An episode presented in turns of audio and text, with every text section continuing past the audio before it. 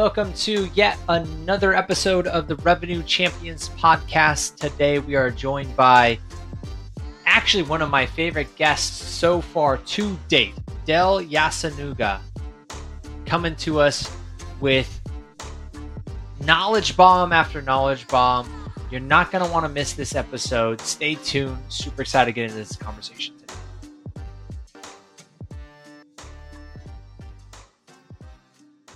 Hello and welcome to another episode of Revenue Champions. Uh, you've got myself, the host, Ryan Reisert, and today I'm joined by Dale Yasunaga.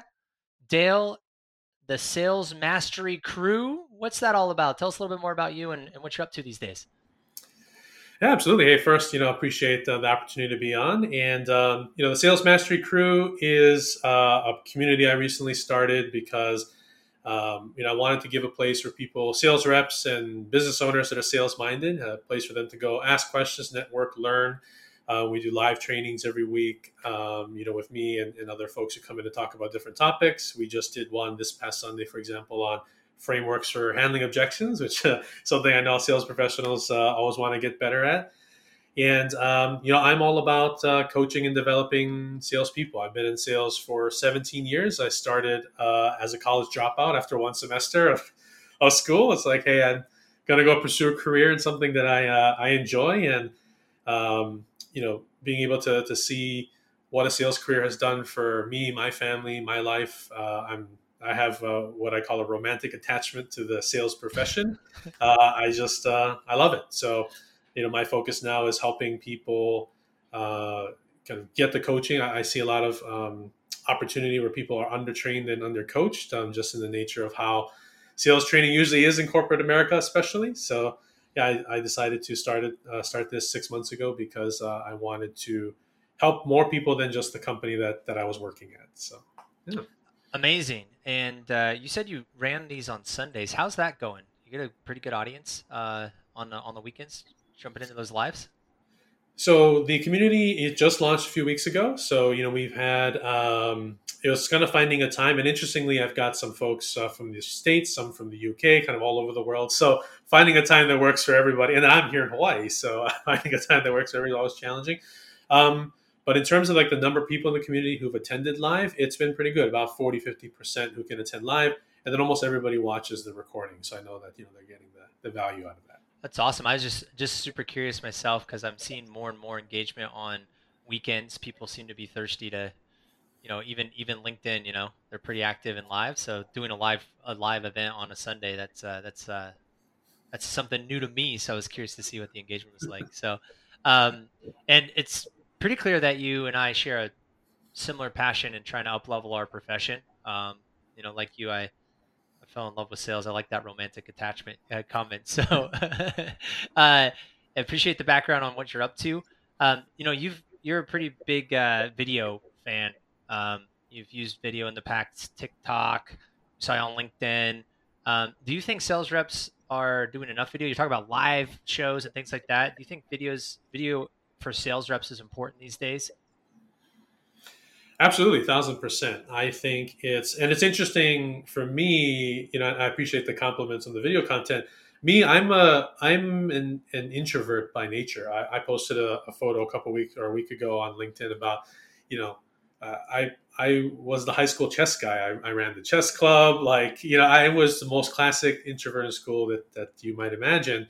And so for me, it's interesting where I as I'm coaching people, I'm talking to them, hey, hey, you got to get out in front of the camera and, video. It's an interesting shift because, you know, 15 years ago, I never would have imagined that I'd be comfortable doing that. But the reason I'm, I am advocating for it, and I think it's important, is um, in the sales coaching that I do, one of the things I talk a lot about is a concept called pattern disruption.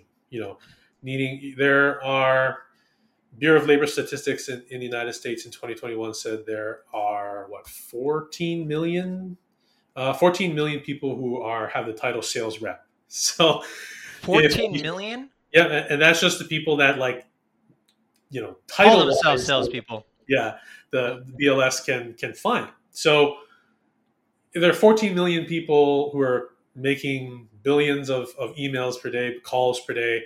Like, what is it that you're going to do to stand out? And not very many of them are doing video and in this world, especially where you know the remote aspect has become uh, more and more obviously mainstream and accepted, but we're losing sort of that that face to face connection. Well, video kind of helps you get there, right? It, it helps convey personality. I think your tonality comes across a lot better.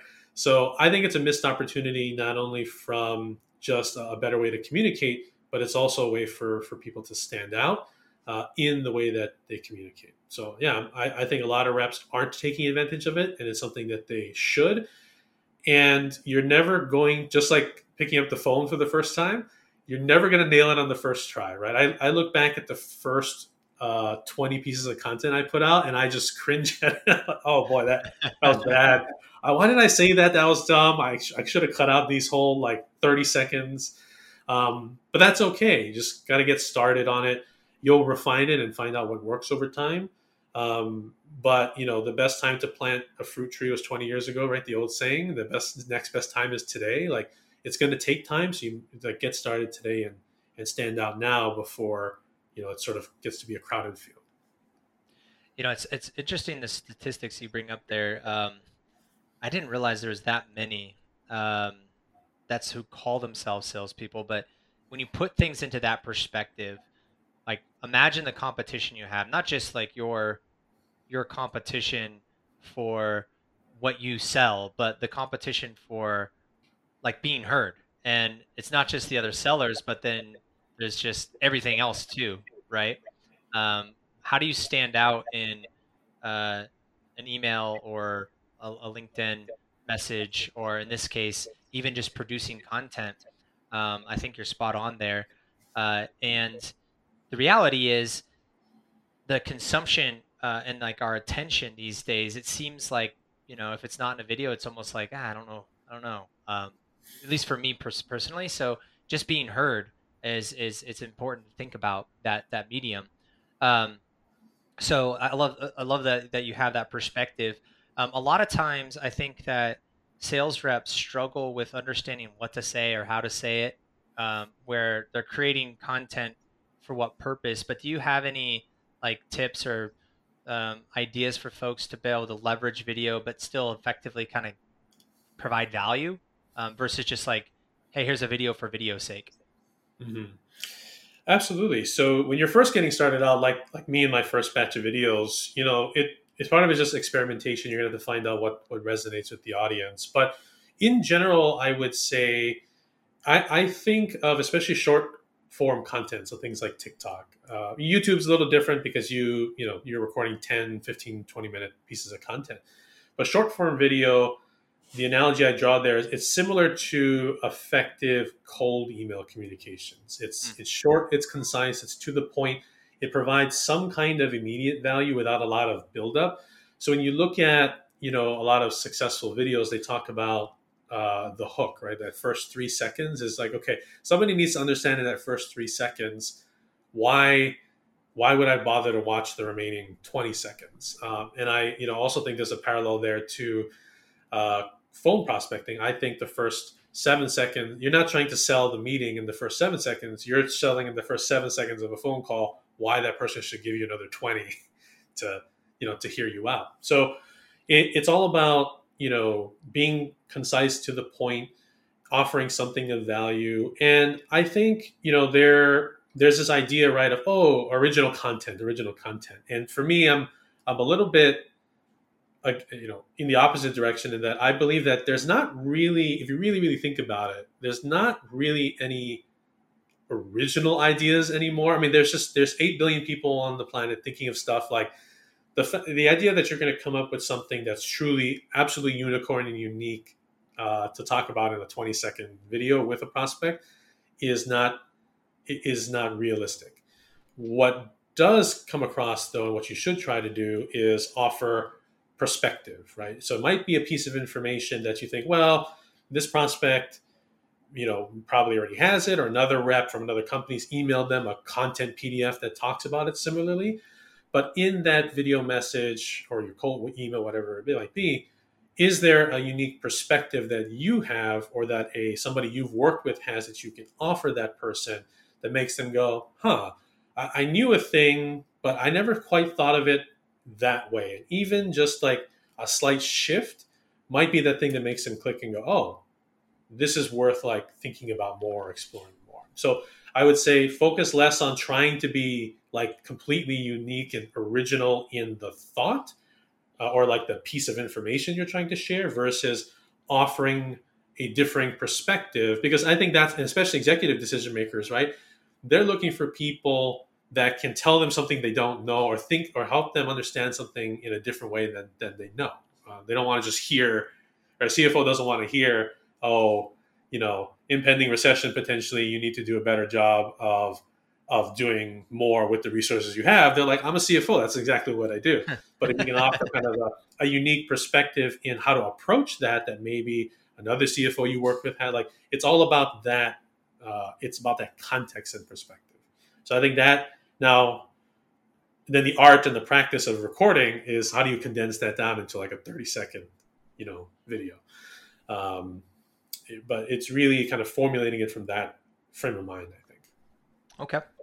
Well, so you know, we're talking a bit about video, how it could be a pattern dis- uh, disruptor, uh, and you've you've talked about this a lot on uh, LinkedIn. I think there's a post you mentioned about helping a CFO.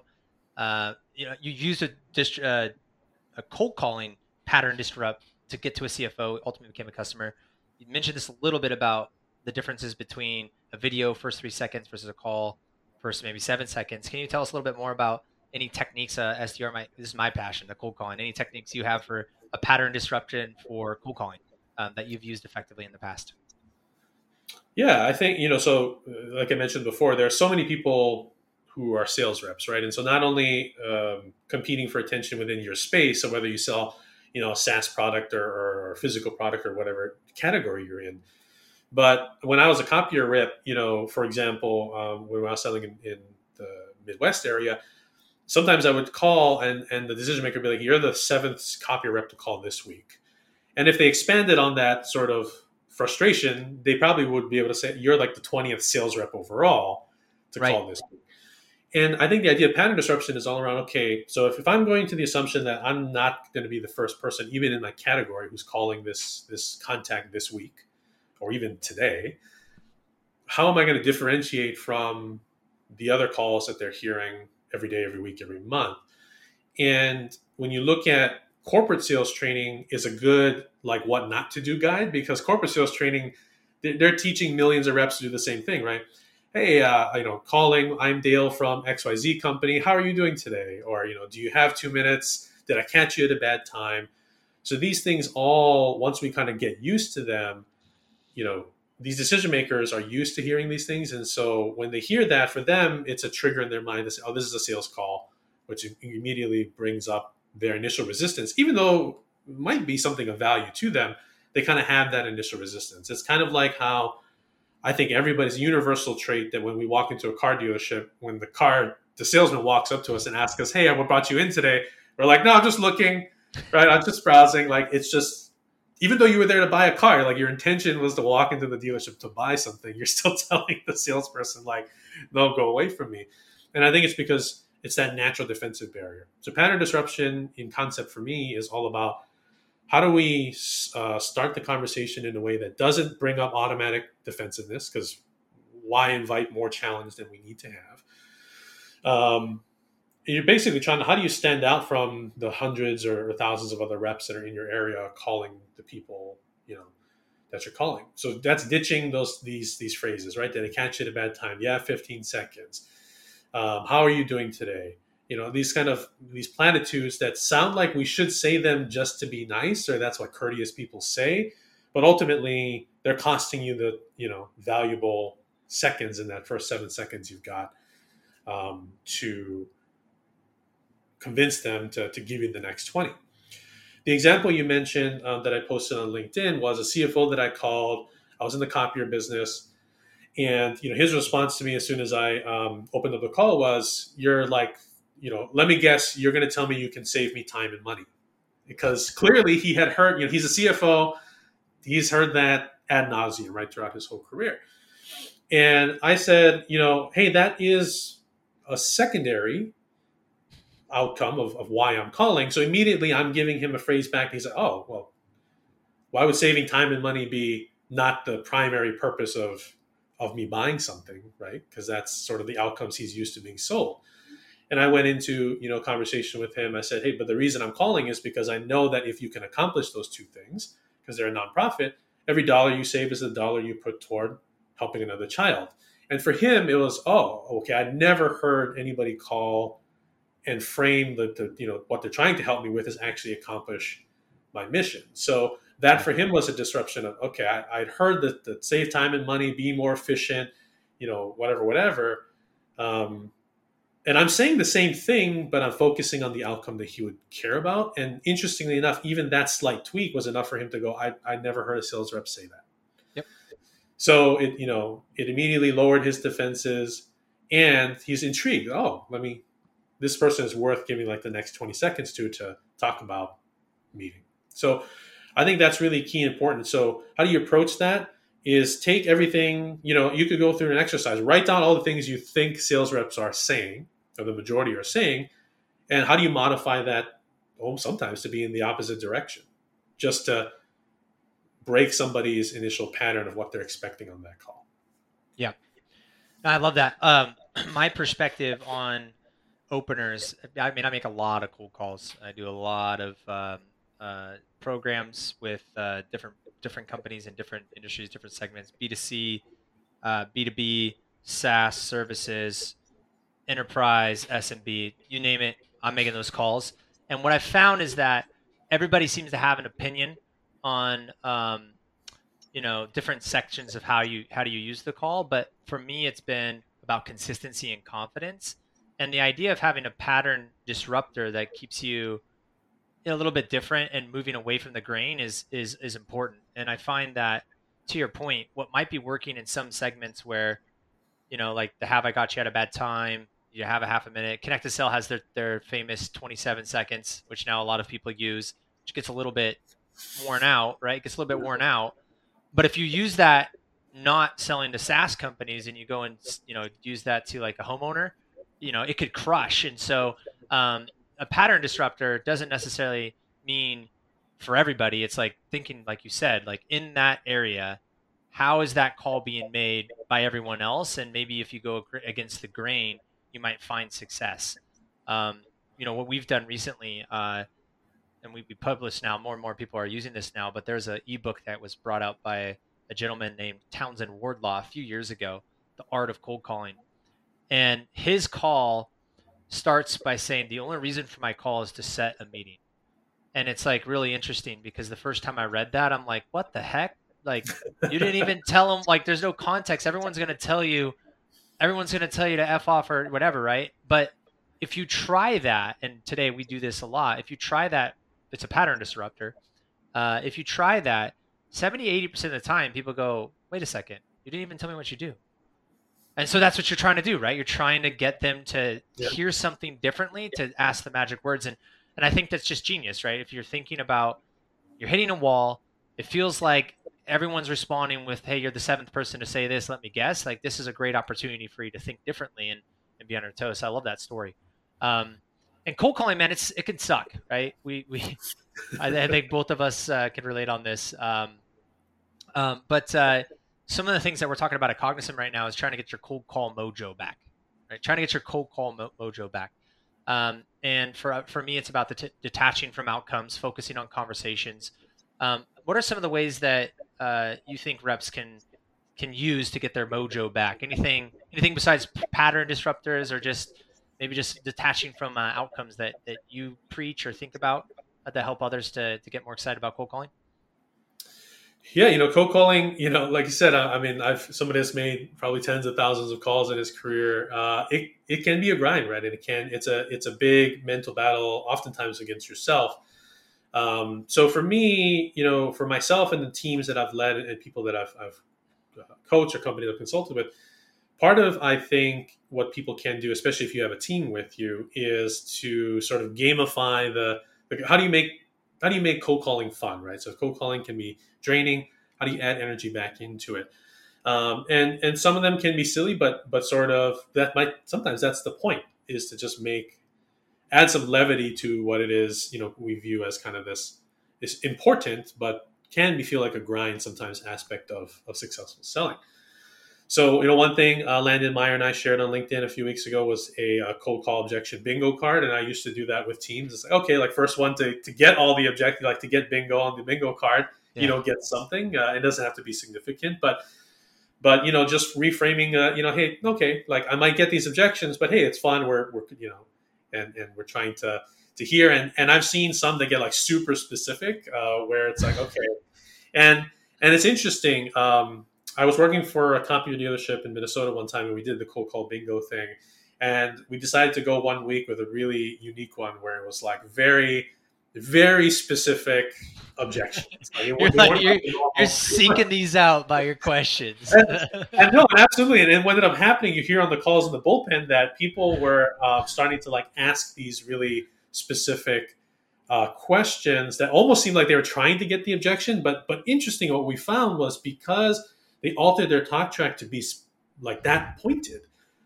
That it, I think part of it was a pattern disrupt where they were saying things that people weren't expecting, but because they were being so concise and firm on like a stance, that they were getting they weren't getting mild reactions. They were getting very firm like hey i agree with that statement or hey that's a that's completely wrong which interestingly let you know it carry the conversation forward. So again so you can use gamification to to make things more fun. But oftentimes, you know, what you'll find is that given the right uh, sort of uh, thought process, it can also make things more effective um, from a technical standpoint. The other thing I, I, think of as well is how do you motivate yourself through the calls? So I did a video um, a few weeks ago where I talked about, hey, when I, you know, when I was a, a first time AE, every time I picked up the phone, even if I got a no, I made six dollars and sixty seven cents and it was because I took all, you know, I was making fifty to seventy dollars a day. Um, my, you know, when I was a young AE, I, I just kind of made right around a hundred grand, right, right that six figure mark. And so I thought, okay, take how many calls I make, divide into what I make. So, and this is what I make every time I pick up the phone because I know that every no is is one no closer to the yes I need to, to earn. And for me, so when I went through a string of like 10 really bad calls or like 10 calls where it was a flat out no or I didn't get an answer, I think to myself, well, it just took me 10 minutes to make those 10 calls and made $66.70, right? Because it's sort of, and I had that actually on a post-it in my, on my desk because, hey, every dial you make, whether they say yes or no, you just made seven bucks, right?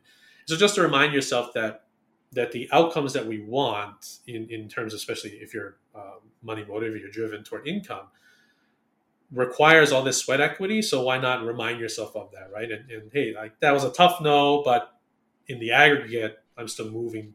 I'm moving the chain right on on getting to that goal. So there are sort of sort of mental tricks like that that I've recommended and had people use uh, in regardless of industry because I think it's sort of universal to think about. Oh, okay, well, yeah, that was a no, but I'm still getting something out of this this progression, right? Um, sort of a, a maybe oldie but a goodie is also like how much energy do you have when you're calling. Not only because, so Brian Tracy said, right, that 50% of selling is the transfer of enthusiasm from you to whoever you're selling to. But I think the missing element to that thought is that when you generally have energy, it, also just picks you up, right? So it's not so much about, hey, conveying enthusiasm so that Ryan, who I'm calling, says, "Hey, this guy's excited about what he's talking about, so I'm I'm maybe piques my interest and I want to meet." But do you have that sustained energy? Do you kind of have that energy, and it does it pick you up to to call the next person? There was a guy I won't I won't say his name, but I'll say his nickname that we worked with um, at a copier dealership. It was a team of like twenty reps, and um, his nickname was was Gunslinger because every time he was on the phone, uh, he would gesticulate. He'd, he'd, be talking like this the whole time, and on the phone, so his, his nickname was Gunslinger, and his his thing was he would if he had 10 bad calls in a row he sitting at his desk would make the next 10 calls on speakerphone. And and so the whole bullpen could hear it. And for him it was a game like okay like i'm going to show like people who are near me that i can make these calls like and when you know he would get a rough objection and he would work his way through it. So he you know found that way to make it fun and energizing for him. It was kind of like that that game time performance, right? Like, okay, like the pressure's on, people are hearing me. Like, I want to show them that I can do this, even though I just had 10 bad calls in a row. So it's these kind of um, things that we can do to energize ourselves, and you just need to figure out which one is motivating to you, right? Do you do you work better under the pressure to perform? Do you work better, um, you know, on if it's if it's light and humorous? And so, how do you incorporate that? I love that the the cold call bingo um, concept. Uh, I, I, remember seeing that post recently. I was like, "That's a really great idea." Um, I think it's super smart to try to do that specific those specific objections. To your point, like that's a great way to train those specific questions that may not be asked. I think that's not just a motivator for the rep, but like a great training mechanism if you're a leader listening to this to get your reps to ask those more difficult questions, um, trying to elicit the response that is not necessarily an objection; it's the information we're trying to receive, right? That that very mm-hmm. pointed. So I love that idea you had. I also think that the um, your idea of reverse engineering, I call that the math of sales, right? So how many dials does it take to get a conversation? How many conversations does it take to get a meeting? How many meetings to get an opportunity, opportunity to close? I always use that concept to help me understand what I need to do. And I've also used that for organizations to understand the cost of each of those mechanisms. Like, uh, hey, company, did you know? And it's funny you said six dollars and sixty six cents. It's like it's probably between six and ten dollars every time someone dials. But the fact that you flip that to it's not like from a sales rep perspective, it's like, no, I'm making that because that is what you're making, right? If you take your base plus your commission, every time you click that dial button, that's t- that's six bucks in your bank account. That's what it is if you keep doing it because your math of sales you know that if you do this many dials, you're gonna have this many conversations and this many, you know, like I I freaking love that. I love that idea, and it's just a different thought process of how to leverage like the reality of it, right? Because that's what's going to happen if you're a true sales master, as you are here, Dale. Um, and then and then the final piece uh, around the, uh, bringing it in public. You know, uh, it's funny the uh, the motivators we have, but um, there's a you know, uh, you're talking about landing in Nooks and different tools like that. So if you're a virtual seller, um, you know, finding ways to maybe invite people in, even if it's just a Zoom or something like a Nooks where you can call along other people, um, that could be motivating in a remote mile. Those are all really, really great tips. Thank you for sharing. It get me. You, you, you express you passed your enthusiasm over to me. But yeah. gonna, I think that last point you made is great. So when the when the pandemic hit, right? I was working at a company where we're traditionally outside. We're we're ter- we're regional in that we we were selling just to people that we could physically go see, uh, yeah. which is easier to do in the state of Hawaii because most of us live on this one island, right? yeah. go, go see them. But when the pandemic hit, and I was like, okay, well, can't do that anymore. You kind of lost that where the team was together in the office, and and you know this was obviously before like tools like Nooks and things like that really um, were available. So to your point, what we did was we just blocked time each day um, or on a regular basis. Okay, we're gonna, you know, some of the reps got together. So okay, we're gonna do calls. We're gonna jump on Zoom, and we're just gonna round robin it. Like this person will will make a call. We'll hear, put it on speaker so we can hear the back and forth, while the other reps listen in. And yeah, I'm entering you know notes from my previous call that I was on, but I'm listening. And inadvertently, it was like, oh, that was a really good way that you addressed that. Or hey, like that was struggling. You know, that call was a, a battle. Why don't you try this next time? And so, you know that and that helped once people kind of got over the nerves of like performing in front of their peers, that they found was that hey, this is this is great for others to hear me, but I'm all, I'm also getting great feedback. So yeah, even if you're remote, like how do you find ways to, to bring people in with you, even if it's just 20 minutes a day? Like yeah. it's gonna sharpen yourself, right? So. Yeah, no, I, I I just absolutely love that. Um, I want to get back into some of the things you focus on. Obviously, you have a community. You're getting people to up level their skills. Um, one of your posts recently mentioned that reps probably don't mess, uh, invest enough in themselves. Uh, you know, less than hundred dollars uh, on books and seminars and coaching. Like that's pretty crazy. I don't know where you got that stat from.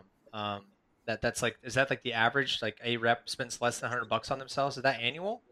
Uh, yeah. So in, in the United States, um, I don't. I, I go try and dig up the link, but uh, I think it was a Forbes article that said that you know people in the selling profession um, on average, United States of America, I think they make like about fifty-seven thousand a year. Was the number? It was fifty-seven or forty-seven, um, but one of those two.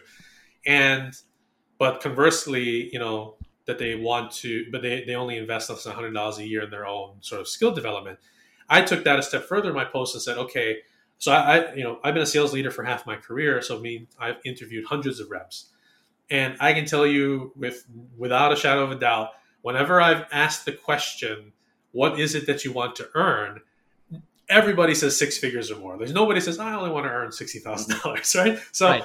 so I'm like, okay. So if everybody I've ever talked to who wants to be in sales wants to earn 100k at a minimum, but Forbes says data that says that the average rep only invests $100 or less a year, that's point oh, you know, that's 0.1 percent. Uh, you know, investment in oneself to develop a skill that you that you know to get that amount of return. And, and by the way, you want that you're making 100 grand plus a year, right? It's not like a, a one time thing. Yeah. So that kind of blew my mind. I was like, wow, like that that to me doesn't make a lot of sense. And and, and you know, if I want to have a skill that can make me 100, and quite frankly, I mean, if you develop your sales skills, you're not looking at 100 grand a year. You're looking at 200, potentially 300 and more. 100%, yeah. Like, you know, what is um, a thousand bucks a year on something or, or you know, I, a later post of mine that I posted late last week was that this year, you know, I, I try to not just say things, but also I'm a big believer in you, you should walk the walk and talk the talk, right?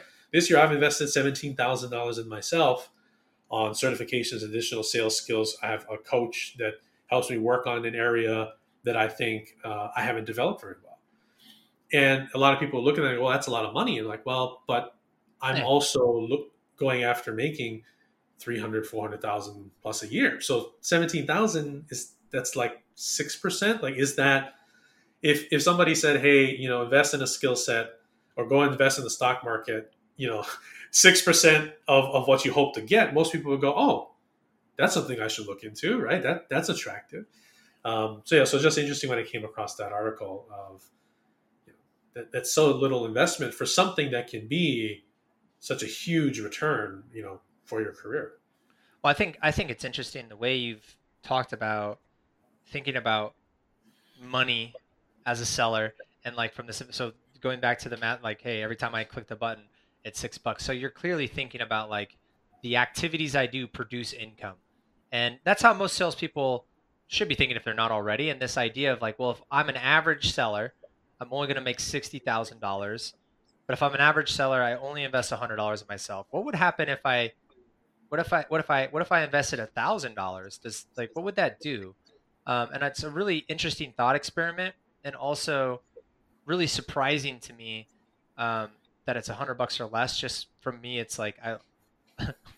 I just, I just like I'm like an Audible addict or something. I have like you know it's like every time someone's like, oh, where's that book? It's like buy, buy, buy. So it's really interesting to see the the different mindsets there. Um, are there any resources, tools, things that you would recommend someone is now listening to this now and saying, "Wow, maybe I do want to make some investments that they should think about"? And I know there's a lot of really great free free stuff out there, but let's talk about like ponying up and making some money, like paying. You, you mentioned you have a coach uh, that you're investing in. Um, what other things do you think people should think about, like putting their money behind to actually really up level their skills?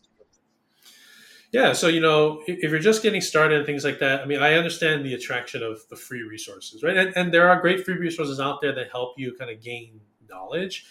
The the illustration there that I usually talk to people about, though, is that when you look at, but you know, if you want to be a top performer, right? So if you, if let's look at uh, everybody probably has seen a Marvel movie or two, right, in their life so far, and in in, in a, you know, inevitably there's going to be the scene in the Marvel movie where the lead, you know, shows off their their superhero physique, right? Well, Chris Hemsworth and Chris Evans didn't get that physique by going and watching free exercise videos on YouTube or even going and buying like a P90X DVD and, and following, right? Like that that's not how they've reached that level of of performance and what they need to do. The infomercial says it is. yeah, right um, just watch this DVD and you'll look like Chris Evans. No, you know, doesn't work out that way. So, you know, the reason I bring that up is that I, you know, free resources are fine and, and they can put you on the right path, but eventually you're going to want like these actors, or you know, in, uh, in this example, you're going to need to find a way to channel that into much more specific tactical execution. So whether that's, you know, looking for a coach, um, and there are many like myself out there that have you know programs like that, or if you want to just even go from like, hey, I'm looking at free resources to I want to actually go and and do some peer learning. So joining, you know, there are a lot of great organizations out there that offer more like a, that that kind of group and community learning. You know, places like Pavilion and and RevGenius and so on and so forth.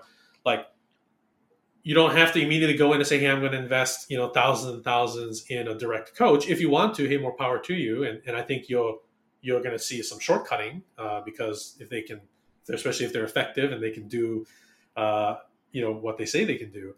But at the very least, like, how do you start moving away from those free resources? Because knowledge is one thing, but like how to implement it is another, right? And especially, I think one thing you get is this diffusing effect where somebody watches all these YouTube videos, they listen to all these free podcasts and things like that. Again, they, they're gaining on knowledge, which is not necessarily bad.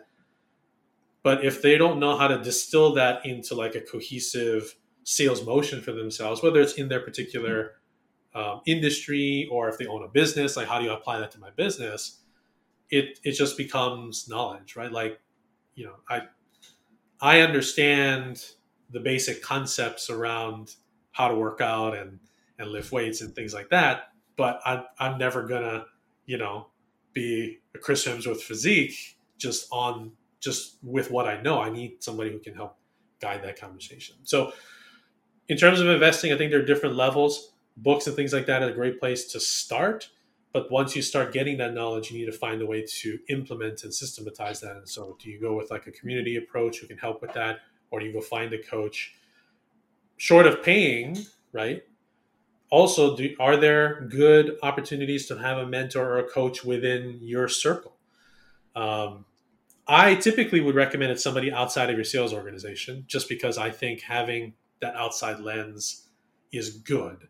Um, but i think not even even though that technically doesn't cost money they're not invoicing you for that. I think a lot of people aren't also investing the time to go and find who that mentor could be for them right? They're not being proactive about it. Um, and like anything in sales, right? Those who are more proactive and diligent about driving their outcomes with you know through their own action versus waiting for things to happen will come on ahead. So. Yeah, I mean that's it's so so so important. I uh, I used to think of like coaches and even you know therapy and all that stuff is like woo woo fluffy fluffy stuff, but um, I buckled down and got I got a coach uh, several years ago, and um, I met him through uh, just like a networking event, and when I was living in Austin, and from that day on, I've always had a coach because of the a lot of the reason you're talking about right now. There's just so many different gaps that you might have at the different stages of your development, and they help you see those blind spots that you might not be aware of. You know, um, and uh, if I was younger in my career, that's one of the things that I wish I would have found earlier. Um, I they're much more prevalent, or at least I'm more aware of them now than I used to be. Um, but uh, but yeah, th- it's such a massive difference when you have someone you can turn to, especially outside your organization, where you can kind of lay the ground. Because we we all drink the Kool Aid, you know, we all have that. We all have access to that same knowledge, and maybe even the same person telling. But everyone has a lot of different perspectives, and we shared a couple different ideas today, you know, around disruptors and things like that. That if you're all in the same bullpen all the time, all the same messaging, you won't get that perspective. So I think that's that's a really good piece of advice. And another thing you had talked about recently is one of your quotes here is that SDRs are these pure pipeline machines. Like if people are thinking about getting into sales, seriously, SDR is the way to get started. Um, why do you like the SDR role so much? Why do you think it's so crucial um, in, in, the, in the, the larger sales landscape? So uh, first off is a little bit of jealousy because when I first got started as a full cycle AE 15, 17, 16 years ago, there's no such thing as an SDR. so it's like, I know you got to go and you only eat what you kill yourself, right? So you have to go out and, and find that. um, so part of it is a little jealousy, but but stepping back from that, um, you know, for the business itself, it, it makes a lot of sense, right? You if you have people who are really effective at discovery, moving into the presentation proposal phase and closing like that's their abc time management theory the, more they spend in that a time activity they, they get double the return in terms of productivity. So like you want them to be focused on that as much as you can. So organizationally i think companies it makes a lot of sense. For people getting into sales though so you know i've been in i've been in this for 17 years. Um, i've personally hired and trained and coached over 100 sales reps. And i can say that the biggest differentiator between especially like more tenured by years rep and somebody coming in who's who's newer is pipeline right? Pipeline cures every single sales woe that anybody may encounter is cured by a big healthy pipeline. And it can be overwhelming i think and some of the people that are coaching clients of mine have expressed that they're full cycle aes like i'm i'm overwhelmed because i'm i need to figure out how to drive pipeline at the same time. I need to figure out I, you know, I still need to develop better discovery skills, closing skills, objection handling, like all these things. So I think if you're new, if you're thinking getting into sales, being in an SDR role where you're focused on just that first part, which is, in my experience, the most crucial, because you're always going to be able to get help. For example, you know, from a solutions engineer or pre-sales engineer to, to, to give a really good and knowledgeable demo you, are going to usually be able to get help from a, a, leader or somebody to help you close while you're learning to close. But very rarely do you have access to resources to help you grow your pipeline. It, it, that's usually upon yourself. So I think somebody that can go out and learn how to do that without the pressure of everything else, it, it just gives you the ability to really hone in on that super crucial skill element. That's going to serve you throughout your entire career. And even if you choose to do something, if you many sales reps right eventually become maybe small business owners, so they start their own business. Well, prospecting, right? I mean, that's that's crucial to that too. So uh, I think it gives you the bandwidth to focus on just that. It's a super crucial thing to develop. Um, and one of the other things that's interesting is I recently had a conversation with an SDR who's doing really well that their company is saying, "Hey, now it's time to go be an AE, go be an AE," and and he's like, "But I feel like I I, I would benefit from being an SDR for another six months. Like I'm doing well in relation to my peers, but I there's still things that about driving pipeline that I don't know that I feel I need to work on." And I told him, "Hey, like, you know, you make that decision for yourself, but." It's not a wrong decision to say no. I, I want to continue um, being an SDR for a few more months because I really want to hone this pipeline and prospecting skill because again, that you're going to need that skill universally no matter what it is you choose to go do in the future. So I'm super excited that that companies are sort of you know uh, bifurcating that because I think it's good for the company, but also because it gives this huge training ground for people that want to get into sales without the crushing like uh, stress, potential stress of needing to be full cycle, carry a number right away, uh, even if it's ramped, right? But you're still carrying a number. Um, but re- in the end, learn and focus on that really key element of that's going to set them up for for future success.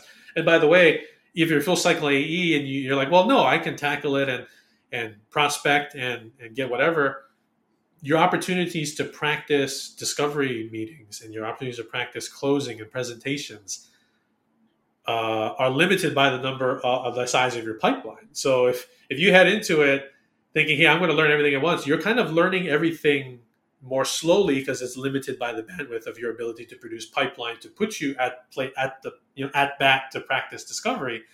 Versus if you just spent six to twelve months really becoming a, a pipeline machine, when you transition to that AE role and now you can really drive a good number of opportunities, that gives you more at bats to practice the other skills, practically speaking, too, right? So uh, you can't tell I, I, like game theory and math, so it's like yes, okay, yeah. how do you how do you translate that down, right? So that's why I think the SDR role is exciting. If if it existed 17 years ago when I first started, that would have been the role that that I I would have gone into. Um, and so fast forward, if I was restarting, if I was you know never in sales and I was starting a sales career right now, um, even at at my age, like I would still go and do that. Well, the interesting thing is that um, now we're seeing the rise of the career SDR, right? Some organizations realize the benefit of an individual who is really good at developing pipeline and maybe the skill gaps of other full cycles, right? Um, where you have an opportunity to potentially keep doing that work. You don't have to make that leap all the way, right? You don't have to you don't have to go from SDR to AE to you know entrepreneur. Uh, you, you, can you can just be an SDR. Um, do you have any advice for someone who might be interested in running that career path? Um, always curious to hear people's thoughts on this. There's some companies that are paying pretty well for, you know, like true seats at the table executive leadership positions who are all they do is run a team of SDRs, for example. Um, what, do th- what do you say to someone who might be interested in that? Yeah, you know, I think so. First off, I was in, and um, you know, I've talked to people about. I've talked to unfortunately some SDRs that have expressed frustration that they feel less than they're or they're made to feel less than. You know, one recently on a call said that she feels like her AEs treat her like she's their assistant. Yes. So, number one, if you're an AE and you're doing that, and you're listening to this, like stop that. Like yeah. just stop. They're not your assistant. they should be your business partner. Yes. Right? That's how you need to view them. But to any you know, SDRs out there is number one, you need to, you know, my advice if you want to if you think that this type of work and this area of the sales cycle is where you want to build a career, um, or at least one for you know a period of time, number one, you have to get in the mindset that you're not less than right. You're crucial. And, and and by the way, why why would a company want to have like a dedicated team of prospectors? Because they know that their team it's a difficult and that their team of AEs is not is not generating good results. So you just because you don't go close the business like doesn't mean that you're you're less than. So you know you have that frame of mind that hey, you have an equal um, share of the success of getting these deals done um, because you can you know phrase that somebody told me 10 years ago or longer ago was you know we kind of hear that old idiom right selling ice to eskimos well you can sell ice to eskimos but if you have no eskimos to talk to like who cares? It doesn't, doesn't matter. So that number one mindset shift of hey you are a crucial part and you're equal you know to the the later stage AEs in that. Number two is really understanding you know what are you are what are you motivated by, and I think a lot of these SDR leaders, at least the ones I've chatted with or I've come to know on LinkedIn and so on, is they are hugely motivated by uh, helping others who are new to the sales field that are breaking in via SDR find their passion and love for selling, and they want to kind of pass that along when I first became a sales leader uh, in that first year in leadership role, my wife, uh, I remember uh, she came to me. She she asked, "Why, why did why are you sales leader?" And I'm like, "What do you mean?" She's like, "Well, you, you make a little bit less money because I believe that a comp plan, your top performer should always make more than their manager. So it's like you make less money and you have ten times the responsibility. Like why?" So why do it? Like why, why don't you just go back to being you know a frontline independent producer? and I told her, well, because I love helping others. Yeah. Grow. I love I love enabling them to come into the profession, or if they felt stuck, they've been in it for a few years and they're kind of stagnant, help them like, you know, find that that fire again and go on. And I think a lot of, especially because SDRs will generally be, uh, you know, less experienced or maybe new for like break into sales type of people. Hey, if you have that passion for enabling others to do that, then certainly that you know that career or that SDR leader type of role may be a good fit for you. So really understanding like what it is that you want to progress to in forms of, of leadership um, and and sort of contributing back at a larger scale to an organization is crucial you know to think about as well. But I mean, I, am excited to see you know um, these more like head of sales development or head of of um, you know pipeline and things like that type of of roles coming out. Uh, I think it's it's probably too late. It's, it's been a long time coming, um, and you know if you're looking, if you think that's a viable career path, you know, figure out number one why you would want to do it, and what are you motivated by, and, and what would that mean, right? Because again, you're probably dealing with more junior folks or, or entry level folks, and number two that mindset of it's not you're not taking a less than leadership role Yeah.